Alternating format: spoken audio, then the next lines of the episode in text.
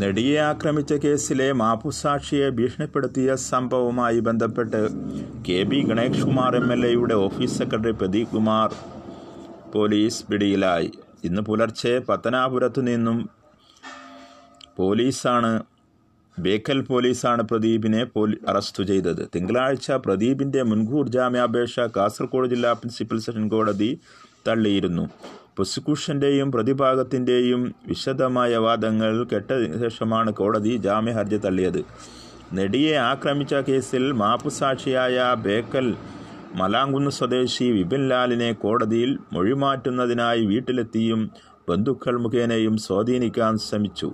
സ്വാധീനത്തിന് വഴങ്ങാതിരുന്നപ്പോൾ ഫോണിലൂടെയും കത്തുകളിലൂടെയും ഭീഷണിപ്പെടുത്തുകയും ചെയ്തതായാണ് കേസ്. ഇതുമായി ബന്ധപ്പെട്ട് വിപിൻ ലാൽ ബേക്കൽ പോലീസിൽ പരാതി സമർപ്പിച്ചിരുന്നു.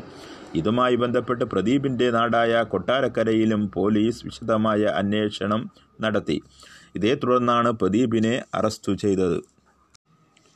യു എ ഇയിലെ കമ്പനികളിൽ ഇനി മുതൽ നൂറ് ശതമാനം വിദേശ നിക്ഷേപം അനുവദിക്കും. കമ്പനികൾക്ക് സ്വദേശികളെ സ്പോൺസർമാരാക്കേണ്ടതിന്റെ ആവശ്യകത യു എ ഇ ഒഴിവാക്കി.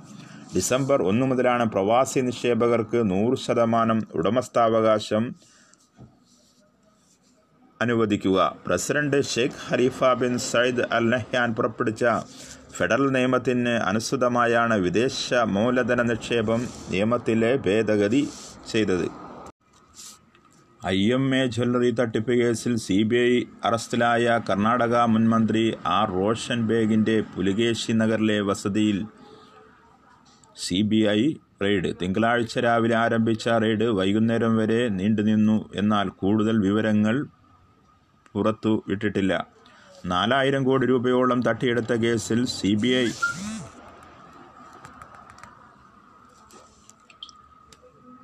റെയ്ഡ് തിങ്കളാഴ്ച. നാലായിരം കോടി രൂപ തട്ടിയെടുത്ത കേസിൽ സി ബി ഐ ഓഫീസിലേക്ക് വിളിച്ചു വരുത്തിയാണ് ബൈഗിനെ സി ബി ഐ അറസ്റ്റ് ചെയ്തത്. ഒരു ലക്ഷത്തോളം നിക്ഷേപകരാണ് വഞ്ചിക്കപ്പെട്ടത്.